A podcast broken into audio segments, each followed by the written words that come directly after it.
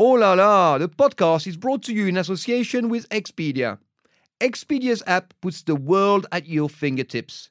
You can choose from an endless range of destinations, from European cities like Amsterdam and Paris to the shores of the Algarve and Dubai, and even the UK. Pourquoi pas? Make sure you download the Expedia app for inspiration. Hello, I'm Fred Sirieix, and welcome to my podcast, Oh La La. Well, some of you might be wondering what it means. What is this podcast about? Well, Oh La La is a very simple word. And as I said it, I just had a big grin on my face. You know, it happens every time I say or hear it. And what's really interesting to me is that the same happens when others say or hear it. You know, it's like we are all conditioned with the same reaction to the sound of this beautiful, magical word. Let me do it again. Let's try. Oh la la. You see? It works. I think it's because it's kind of naughty, isn't it? And you are all naughty people. That's why you're listening to this podcast. You know, for me, it's like a feel good sensation you get as you hear it. And the brain just can't help but to react positively to it And we just smile automatically and without even thinking about it. It makes you light on your feet, makes you feel awake because it is pure pleasure and goodness. You know, for all of us, life can be so hard, so unpredictable, and we all have our share of pain. But oh Olala takes it away in a flash. Olala is about fun, enjoying oneself, and being in the moment. You know, for me, it encapsulates what Socrates was saying. The meaning of life is about the pursuit of virtue. Basically, it's very simple. It's knowing what is good and bad, right and wrong.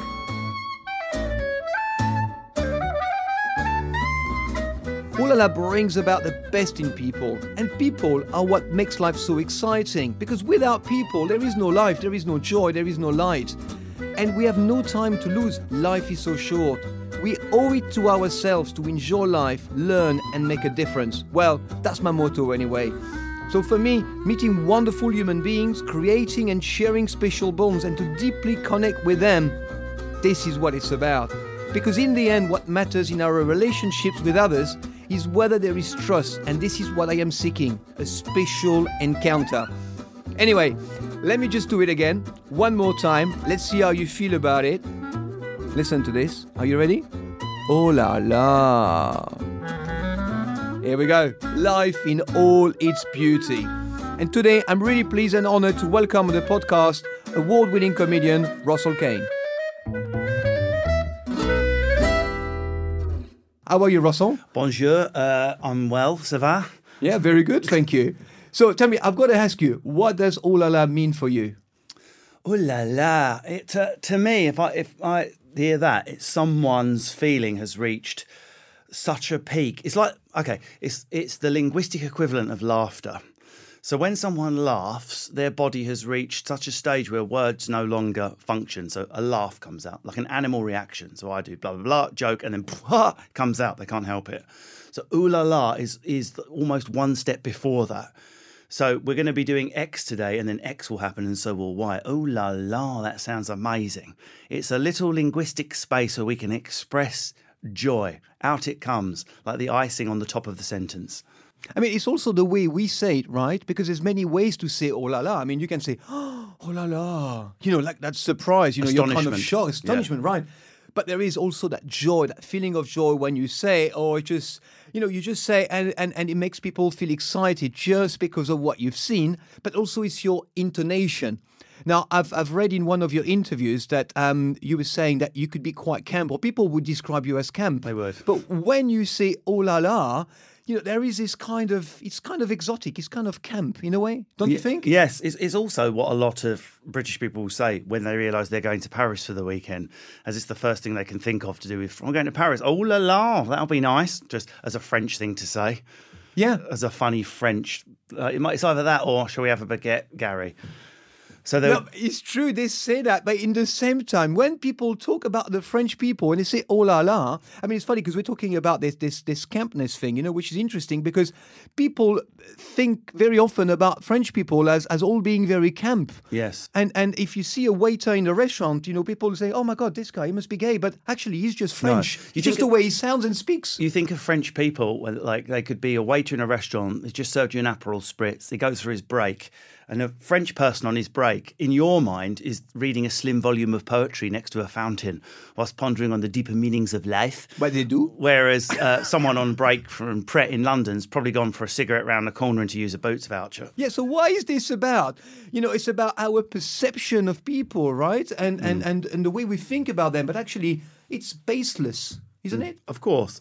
Well, Where does it come from? Maybe, we- maybe not. But f- from my point of view, from my trade, which is uh, comedian, it's good to have some stereotypes to kick about because they can be very funny. Uh, whether they're based in truth or not, whether they are true, statistically true, it's good if you've got some sort of cultural identity you can mock. So, for example, I'm from the southeast of England, where there is hardly any cultural stereotypes you can play with. No, you know, no one's going to go on stage tomorrow and make jokes about Hampshire. You know, like typical Kent joke or Hampshire joke. Luckily for me, I come from the one corner of the country in the in the south where there's loads of stuff to unpack. Essex, loads of stereotypes about sexuality, intellect, body type. So for me, I welcome it. I welcome these presumptions because a presumption can be quite funny. It's an archetype which can be interrogated and made fun of. There's loads of humour in that. If all of that were to be dispelled tomorrow, a lot of jokes would die. oh, for sure, for sure, it would die. Well, it's interesting you talk about uh, stereotypes uh, because I mean you, you are really not the, the, the person that, that, that, that, that I would imagine would come from Essex. I mean, I was so impressed when I listened to you on stage. I mean, it's like you machine gun words, you know, out of your mouth. How can you remember so many words? Well, you do, you have How a can you do it? You have a spine of the show that you're going to follow. It's like anything. It's the illusion that it's difficult, but it's just hundreds and hundreds and hundreds and hours of practice and, and rehearsal. So this current tour is two hours long. I did 30 previews in 50 seaters before I even went into a thousand seater theatre. So once you've done something 30 times, it tends to it tends to sink in. But this this stereotype thing you talk about is really interesting because we, we, we both come from places where you could just talk for an hour about being French, and if you're being funny about it, people will just lap up the word. There's so many stereotypes of France. France is culturally in the stereotype world is like the opposite of Essex. Like everything you could think of, Essex would be the opposite. Like poetry, wine, food, loving, every Really? weather. I, whenever I get a French person in the audience, because I get people to shout out countries and see if I can improvise, I always say, you take any aspect of French culture, and British is almost comically opposite, whether it's whether it's to do with our cooking or uh, the stereotypes about love making or, or language. It, France, for us, at the other end of that tunnel, occupies this mythic space. That's why there's so much rivalry and mockery there because we're so close and so different, like siblings who you can't believe are related. So I take the example of cheese. This is just one I do on, Right. on stage. If you look at the British attitude to cheese compared to the French attitude to cheese, there's everything you need to know about the two countries right there. Anyone listening to this who's from the UK, their cheese, I'll tell you now, is in the fridge. It's cheddar. It's rock hard. It's wrapped in foil, cling film. You need a bread knife to get through it. It's strong and stable. It's British cheese for British people. Strong and stable. Yeah. French cheese, it is left out on the side for many days until it becomes a liquid. It goes with many men in a night. Its name is camembert. It stinks. It stinks beautifully. You know, so you, I, I just, even something as tiny as cheese, I can go, I'm, I'm off on one, playing with these received stereotypes and images. I love stuff like that. But people love the French accent, you know. I mean, and they love French people when they speak English. You know, people say, "Oh my God, you sound so sexy," but I, don't think it sounds sexy. No, but French guys over here, they, it must be so easy for them pulling in the UK. Is it? I mean, I mean, all you got to do is say, "Excuse me, can you pass me the salt?" And the pants are on the floor. Excuse me, will you pass me the salt, please? No, I will pass you my knickers though, and get an Uber. We're going back to mine. It's like, when you got my accent. It's completely impossible to. Excuse- May I buy you a Jaeger bomb, please, Tracy? You got to work twice as hard. I, I, I'm assuming that my accents are French women. It's not sexy. I'd be, I would find it hilarious if it, if the Essex accent was no, sexy I in think France. that the English accent is very sexy for French women. Do you think so? Yeah, definitely. No, I think a certain type of thing.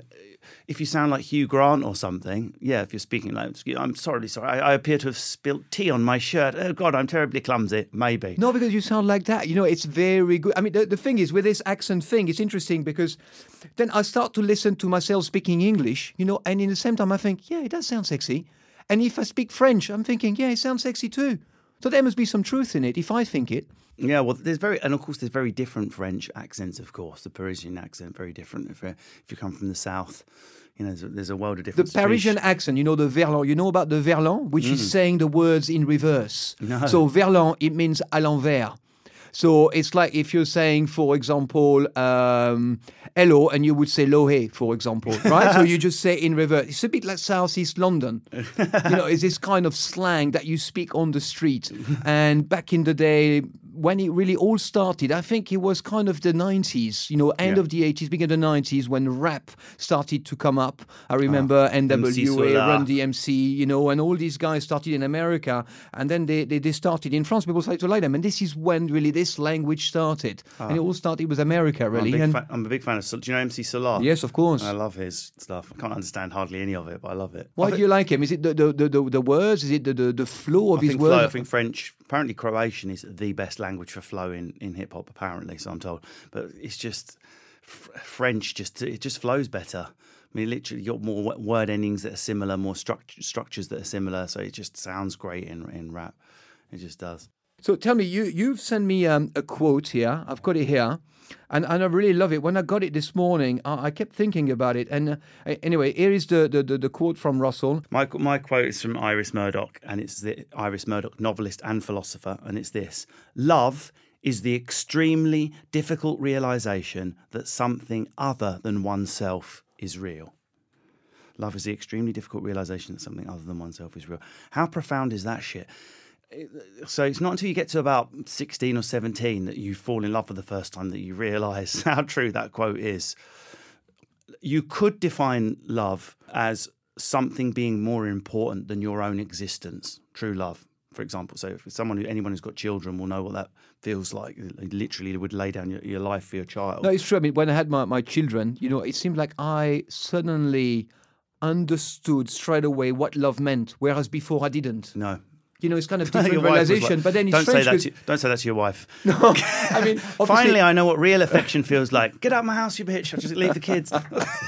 but you know, but I think in the same time when I say that, I almost feel bad because obviously, you know, I was born to to to to, to lovely, loving parents. You know, I have a lovely family. But that link, that bond that you have with your children is, is like no other. And suddenly it's kind of ground you, you know, it's kind of, you feel your roots down on the ground, doesn't it? But even but even rom- romantic love, if it hits you hard enough, I call it Ebola love, first love, because it's, it hits you like Ebola, where you're like, I'm going to be sick. And it makes you bleed. It, it, makes, it, make, it, it does, metaphoric. I, I feel sick. I, even I can remember being 16 and my girlfriend was just going away for the weekend with her parents. To, and I felt like I was going to die because I wouldn't see her for two days. Like I was going to throw up in the toilet and die. The, the love and, and their, that person's existence becomes more important than your own. You suddenly realize that something other than you is But real. is it real? But this reality that you're talking about, is it real? Because I can relate to what you're talking about. In fact, I also can remember a quote from Alain Delon uh, when he was saying in the 60s or something that he's, he was talking about his love for Romy Schneider, which was a, a very famous, beautiful actress in the 50s and the 60s. And he said about her that uh, the first love is the love that you remember all the time, all your life, because it's the love that you think will last forever. But you know the song, you know, now that we found love, what are we gonna do? What are we gonna do with it? With it. Yeah. So do you know what I mean? What are we to do with it? Because you're talking about your girlfriend, yeah, and you, you, you, know, for two days you're 16, she's not to be here. What are you to do with your life? Mm. And this quote is about love is the extremely difficult realization that something other than oneself is real. So suddenly it becomes real. But the situation that you're in when you're thinking about what you're going to do for two days when she's not here, is this real? Because I, I to can me- relate to what you're telling me. That's why I'm just, I, I, I am still looking for the answer. To, to me, what the quote means is you could quite easily, and some people get to 30 years old before they realize you are not the center of the planet. That's what that quotes me. You are not the capital of Earth. And some people need to kick up the arse to realize something other than them is important. And love can be the mechanism where you go, oh shit. But is it also the realization that you will die one day? Hmm. Is it linked to that? Because until I was uh, in my late thirties, I didn't think of death. No. You know, I Try didn't stand up. You could die it- five nights a week. do you know what I mean? I did not think it was going to happen. Now No. I know it will happen, and and I don't know whether there is a connection there, because when you're talking about that that that that love, you know, with with that person, you know, that you just met, and you don't know what what's going to happen. I mean, suddenly I just I'm just questioning whether it is actually real what we are thinking, or whether we are imagining a situation that we want uh, uh, uh, to become real. You know, and some people, for example, I met somebody on, on, on, on the first date hotel recently, and he told me this man was about almost 35, 40, has never actually been in love before. And I have been in love. I remember my first love. I was 16, um, and I remember when when when this girl uh, broke up with me because that's what happened. Uh, eventually, you know, uh, she came to my house. It was it was a it was a, a, a summer love. You know, I was working with her in the same restaurant. I came back home, and uh, and she had dumped me. And I, and I go on the sofa. My dad was there. I said, "What are you What are you doing? What's up?" And I went you know, Eurydice dumped me. She had this Greek name. Her name was Eurydice, and she dumped me. And he and he just put his arm around me. Like that. I went to lay on his uh, on on the sofa, you know, with my head on his shoulders, and I was crying. I remember crying, um, but there was no future with her. And I don't know what I was expecting. You see what I mean? It was just that. Was it infatuation? You've was just it, realised. What was it? You've just realised that something other than you is the more important. The, that's what this quote is saying. I would say it's the opposite of what you're saying. It's a down to earthness in this quote where you really are realising what's real. Before, you could run around going, What is real? What has meaning? Is this happening? But when someone rips your heart out your chest or runs off with your best friend, you're going to fucking know what's real then. Yeah, but it's real because it's pain, because you have that thing, because I really, I don't know whether it was love. I don't know whether it was love, but it was a feeling that I had in my head. I mean, maybe you could call it an addiction. And it was something that I suddenly became very addicted to. You know, maybe some people are more prone to addictions than others. You know, or, I don't know what made me prone to that. It just May- hits you hard the first time, like any like any drug. Uh, it, it, the first time you fall deeply in love, particularly if it's mixed with the hormones of a 16 year old, it's going to be intense. It's going to be Oh, full that on. was intense. I mean, my second one after that was just as bad, really. I, I, so I was with this first girl for three years, and then I met another girl when I was 19, thinking, well, it can't be as bad as last time. And I was like, "Ugh, ugh, ugh," slobbing down. I, I call it the. Uh, um, kitchen floor reset. That's what I call it when I speak about on stage. It's like a lot of people get to 18 or 19, they think they're grown up, or even your friend you're talking about who's 34.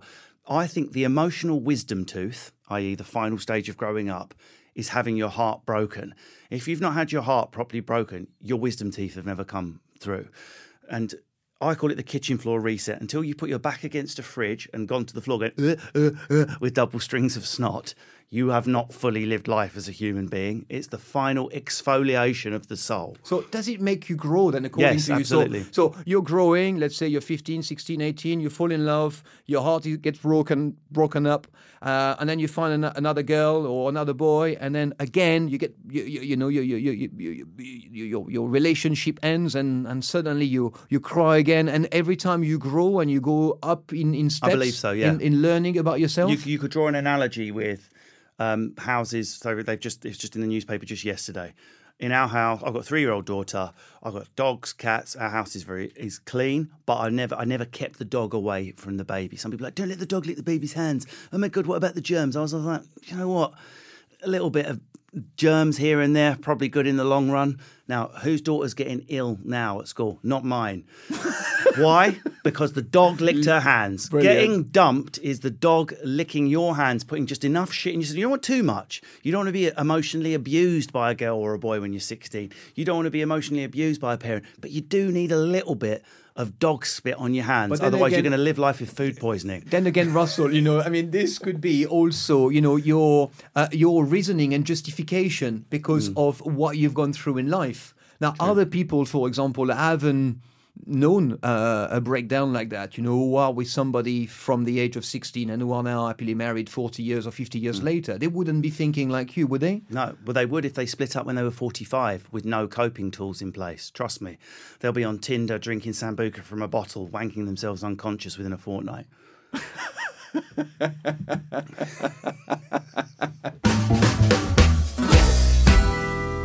This podcast is brought to you in association with Expedia. La la, it's about life, it's about love, and it's about adventure. And that's why I'm so pleased to have Expedia supporting my podcast.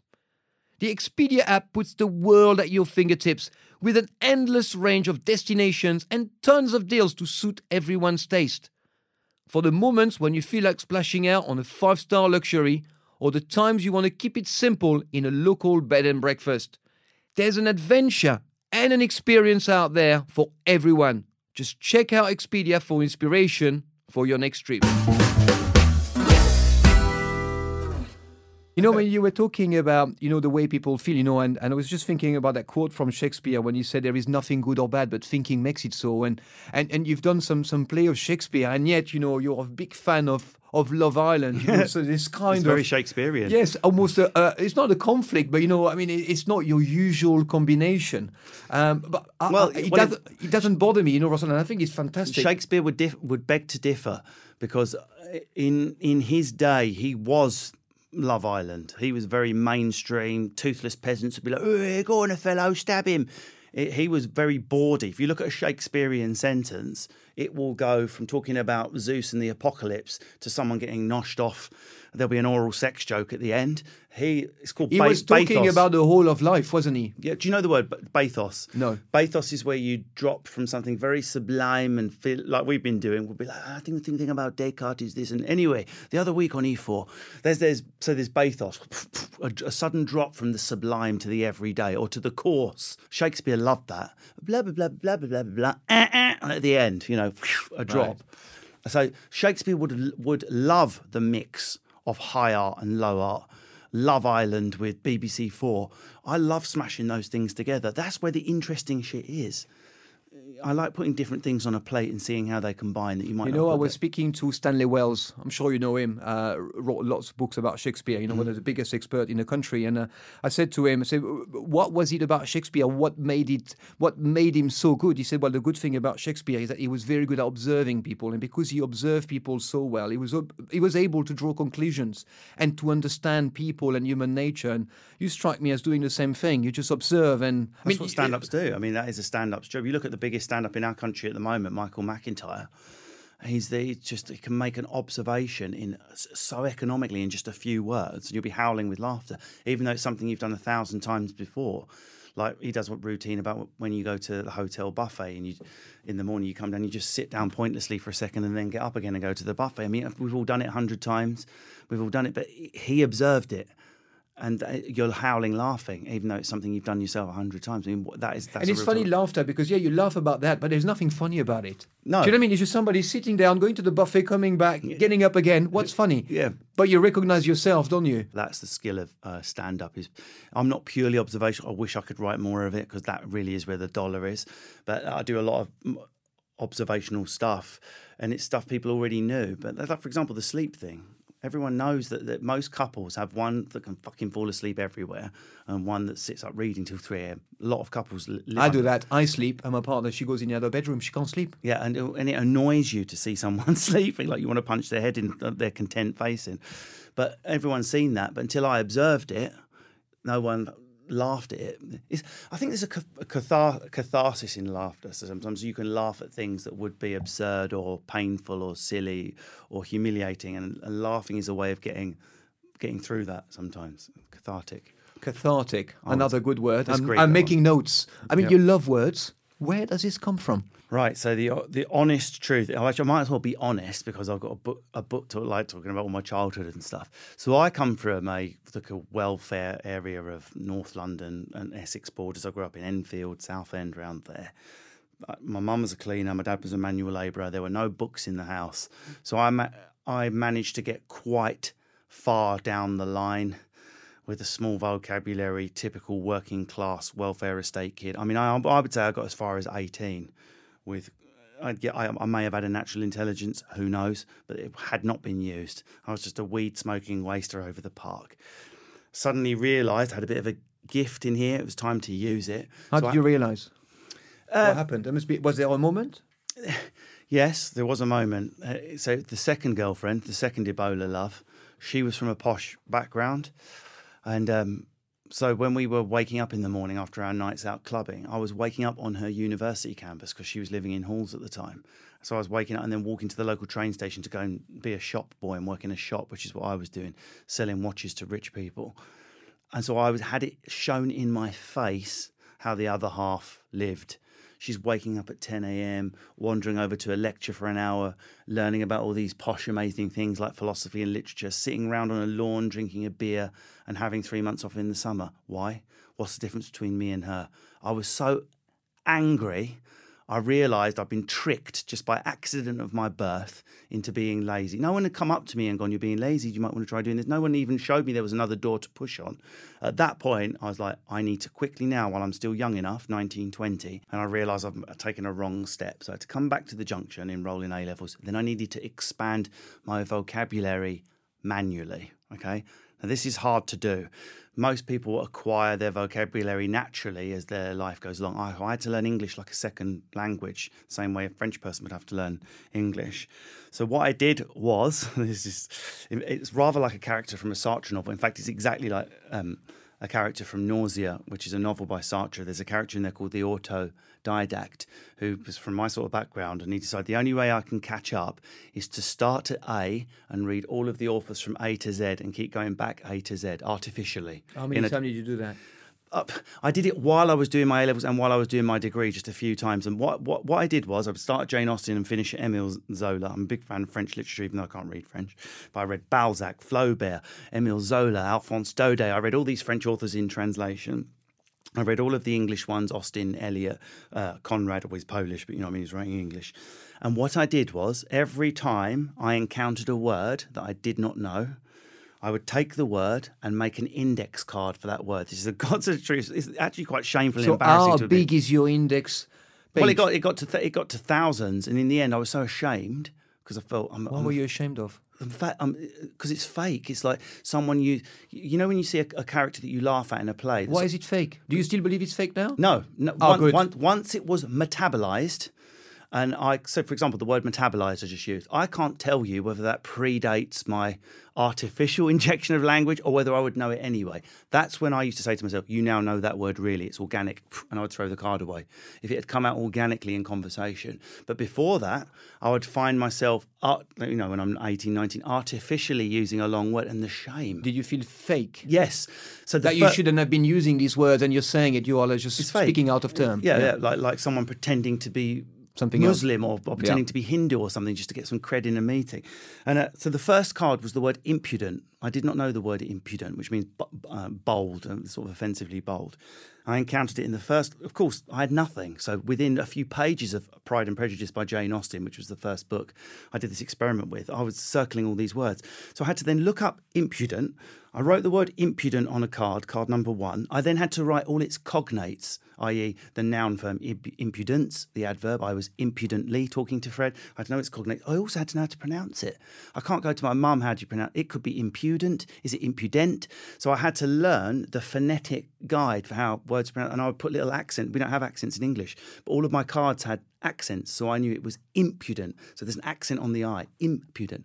So I had to teach myself the pronunciation as well because it was just yes, the internet was around, mm-hmm. but you couldn't click pronunciation links. I did that about two thousand times. Really? Uh, and to, and I, I just I manually went back to the motherboard of my brain and inserted words that it was ready to learn. But you must have a very good memory.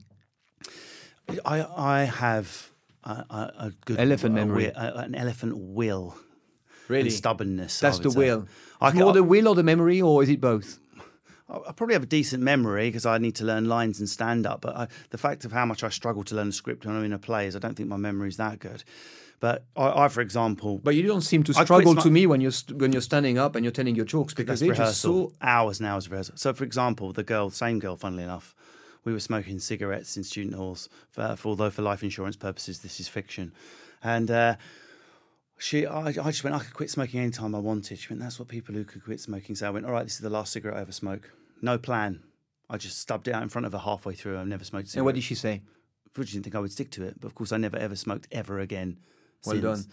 So, and it was the same with learning language. I was doing these cards on the toilet while I was walking, while I was having my haircut. I'm um, obsessively. Do, do, do people ever doubt cards. you when you said you were going to do something and they would say, well, I don't think you will? Like when you put that cigarette down and said, I'm not going Yeah, to yeah, I like smoke that. again. I love Do- a bit of doubt. Yeah? Yeah, that's What yeah, does it make you feel? like a leg machine uh, with weights on it that you can go and push against. Yeah. You can't do that. Watch this. Can't do why. So I turn my life around. I get a degree. I got a first class honours degree. I got the highest grade of everyone on my degree. So but once I started this mental engine, once I started this engine late, age twenty, couldn't switch it off. Have to get the highest grade. Did it change the way you, Got you, A levels you thought A. about yourself? Did, it- did it make you believe in yourself Yes, more? absolutely. I believed you- that sort. Of, I can do anything the way you do when you're a late teenager. But I could. I, was, I have to get not just. The, I have to get the highest grade. So I got the highest A level sociology So grade. did you set year. out to get the highest grade or it just no, no, no, happened? no. It just happened because I was like, I'm going to smash this. So I get the highest A level grade that year, win an award. Had to go to the House of Commons to collect my A level from that Speaker of the House. I then went to uni, did the same with my degree. Of course, once you start like that, you can't stop. It's, I described it in another interview as the opposite of a nervous breakdown, like a nervous break in. Mm-hmm. Someone connected some leads and they're like, like some Back to the Future shit. Now I can't stop. Now it's with everything I do. I'm going to write a book, or I'm going to do this, or I'm going to develop a sitcom, and uh, and uh, and I. You're full of ideas. Yes, I mean, you, you look to me very alive. Your can- eyes, I can see they're shining. You know, you're smiling. You're alive. It can be exhausting though, because you can't. It's hard. Can be hard to switch off. But yeah, so that. that But what's the God- option? the God's honest truth is that's I'm the only person I know that acquired my vocabulary in that way. Most people started reading and naturally absorbed what words they did and what they didn't. But I did. I took. I've only just admitted this in the last couple of years because if you've got a working class accent like I have, people don't like it if you use long long words. They want to call you pretentious or you're showing off. But for some reason, if you've got a posh accent, you're allowed to use whatever vocabulary you want. So I've always been very reluctant to admit that I'm manually expanding my. But it's interesting. we all have these these fears also, and also these perceptions Mm. uh, that that things should be like this or like that. If somebody is gay, for example, and coming out, I mean, I was discussing uh, um, with with Duncan from Blue, actually. In fact, you know, the, when he came out, and he, he was very very uh, ashamed of what it was, and for him, it was just an impossibility to to admit it to himself first and to other people, and just like yourself saying that you know you you shouldn't be speaking like this because you're from Essex. Yeah. Well, at the end of the day, I mean, it's like learning, you know, because what you're saying is that it, implies that you should have started to learn from the moment you were at school until the moment you leave school, maybe at 20 or 21 or whatever. But you started when you were much later. But we learn all the time. You know, there's no there's no time to learn. Mm. And the re- and the research, the science is catching that observation up as well. Because there was the everyone thought, oh, the brain stops developing at forty, but in fact, they're showing now the neurons carry on connecting well into your seventies. Yes, so there is chance for me. Okay. Well, they, they, they, the argue the argument they're starting to think that the peak decade of your life might be from from about thirty eight to about fifty one is your is your peak power, because of the amount of wisdom and knowledge you've acquired mixed with the brain still having that plasticity. Uh, and a lot of our culture writes off people once they get past 30, 35, but- and it's and it's a complete wrong step. We don't value middle-aged people, and we definitely don't value old people enough. I think we throw a lot of talent in the bin when people retire.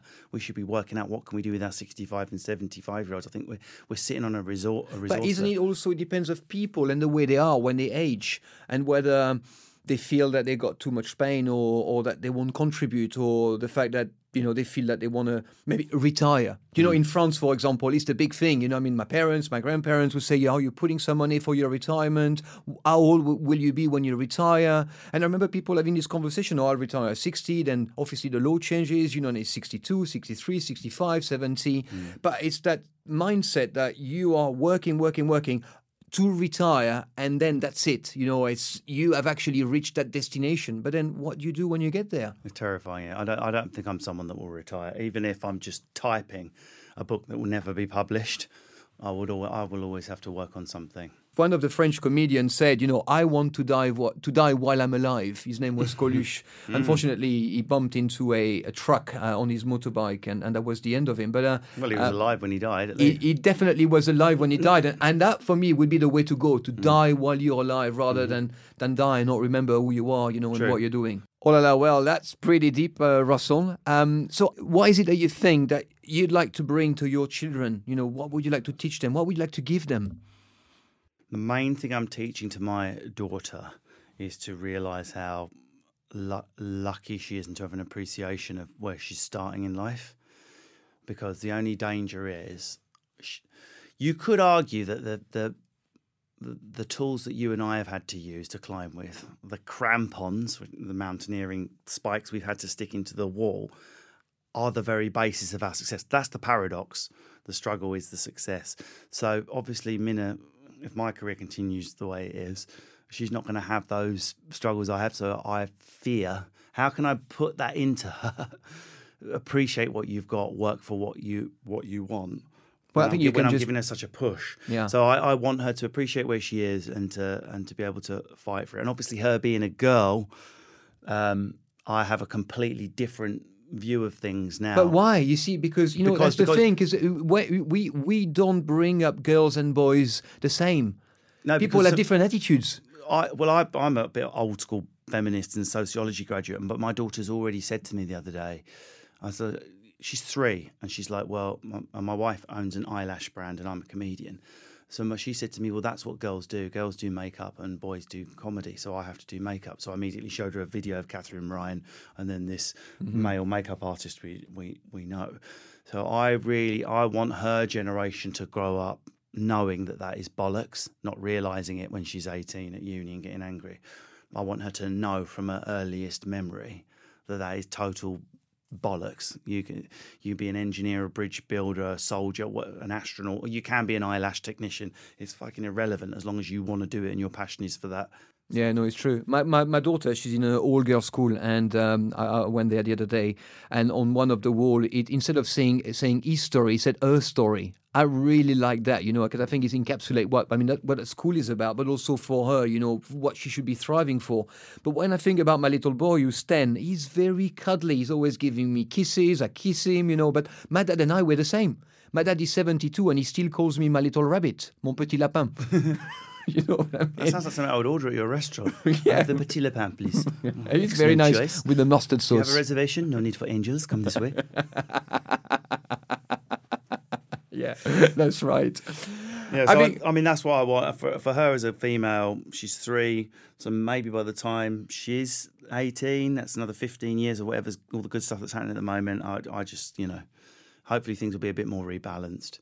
It, it's we could definitely help in this country. I think it should be if you want it. Free childcare from three months old to five years, as much as you need. That would level the playing field between men and women overnight.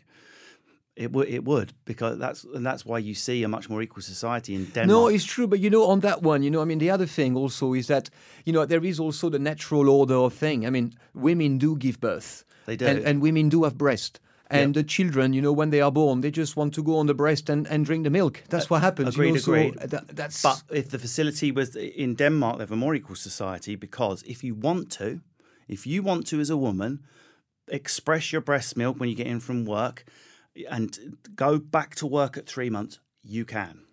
You just can. It's there. I'm not saying you should, but the option. No, this is fantastic. The There should is, be the option. Is there. Uh, we are very It- backward. it I mean, gets rid of it. Gets rid of the well. Someone's got to stay at home. Might as well be the one with the boobs. She's got the one with the milk. You know, uh, get rid of that, and bang, we're we're equal, we're equal from day one. Um, so that that's something you could do straight away. I do. I do. Uh, just on a linguistic point of view, without getting too nerdy, wonder if it must be worse in countries where the language is so much more gendered, like French. Because for us, it blows our mind. So this is a table. It's not a la table. Une table. Feminine. un- feminine is it une table? So this isn't la, this isn't la, la or une table. And so everything's gendered in French. Ev- everything. You've got a microphone, a hand, a, a lorry. I'm trying to think of some exceptions where it's un like- camion. yeah, un, un, is it une camion? Un camion. Female. Is a, is a male. Ah, it's male, right? So it's just Une voiture is a, is a female. right. I mean, I don't understand the logic. It's just the way it is. It's just But given that we're so language based human beings, it must have an effect growing up in France. But you can't even point to an object in the room without saying that's a boy or that's a girl. And when you look at some things that are masculine and feminine, it is quite. I tell you, the most difficult part in France is to say vous or tu. And for example, for me, I've been here for 27 years, and it's very easy to, to speak and say you to everybody. It's hmm. not vous, vous or tu, it's you. And when I go to France now, when I speak to French people, you know, I'm sometimes just wondering whether I should use tu or vous. I hmm. tell you what, as a matter of your course, I just use tu. That's it. I want to use tu to everybody. Hmm. Because it's just just easier for me rather than having that deference, you know, to somebody who it would seem a bit more important than you, or somebody who's got a better job or whatever, or who's a bit older. I just crazy. say to, to everybody. And so that's why I imagine in a country like France, journeys like this are even harder. I like the Germans, the fact they've got a neuter. Only Yeah. the Germans could come up with a third one. Is it is it der or die? I cannot decide. Make it das. Excellent. Exactly. Well done, Commandant. I will do this. Well, Russell, it was really a pleasure to spend all this time with you. Thank you very much for coming on my podcast. Oh, thank you. And uh, good luck with your book and good luck with your tour. Thank you. Thank you very much. Au revoir. À bientôt. À bientôt. Oh la la, the podcast was brought to you in association with Expedia. Expedia offers loads of great deals on flights, cars, and accommodation. There are now loads of different ways travelers can book their trips and activities, from cooking courses to sightseeing, and save money. Don't forget to download the Expedia app for destination inspiration at your fingertips.